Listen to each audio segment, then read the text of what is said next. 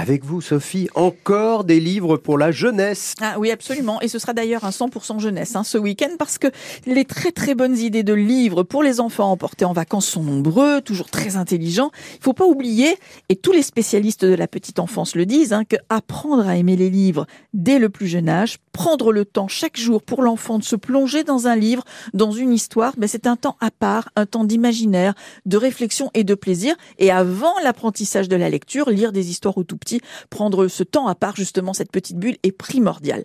L'offre de la part des auteurs et des éditeurs est de plus en plus riche et belle. Hein. On en parle souvent Mhm, ici dans le Mag Loisir. Voilà pourquoi je me suis arrêtée aujourd'hui sur une nouvelle histoire du père Castor. Ah. Ça s'appelle Ah. Le chemin du bonheur. On l'adore. C'est signé Chiara Pastorini. Elle est philosophe et son objectif, c'est d'initier les enfants et les ados à la philo. Alors, pas de panique, hein. elle a vraiment créé des ateliers pour découvrir la, la philo par le biais du jeu, mais aussi euh, par le biais artistique. Ce livre, Le chemin du bonheur, fait partie de la collection Les Petites Lumières pour, dit la maison d'édition, réfléchir aux grandes questions de la vie. Oh, c'est vrai que la collection Père Castor est toujours très bien pensée. J'en ai plein chez moi.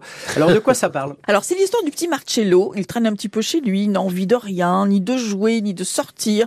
Il regarde par la fenêtre et il se rend compte qu'un papillon semble danser de bonheur. Et ça rend Marcello encore plus triste, mais il ne sait pas pourquoi il est aussi, aussi triste. Sa maman voit bien qu'il est, il ne va pas bien, alors elle l'encourage à se confier.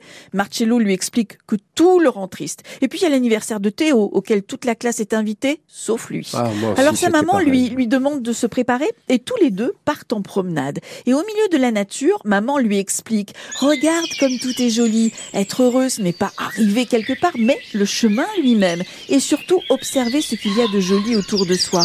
Marcello se prête au jeu et à son tour s'extasie sur ce qui l'entoure. Les jolis plumes rouges d'un oiseau, un caillou qui ressemble à un hippopotame, les fleurs sur un cerisier qui rappellent la neige.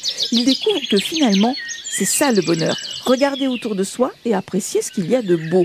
Mettre de la couleur dans les jours les plus gris. Un mot quand même de l'illustratrice. Elle s'appelle Annick Masson. Figurez-vous que petite, elle carburait au Martine et au petit Nicolas, qu'elle avoue continuer à lire hein, d'ailleurs Bah, le petit moi Nicolas. Et déjà dévorée par le besoin d'illustrer, eh bien elle raconte qu'elle décorait les thés d'oreiller, les murs des toilettes, etc. au grand désespoir de ses parents bien sûr. Ils n'étaient pas for- forcément contents.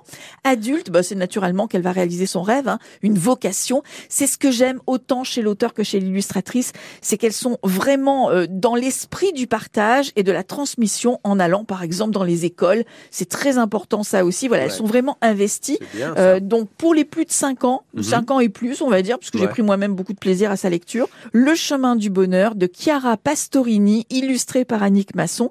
C'est dans la collection du Père Castor et c'est chez Flammarion Jeunesse.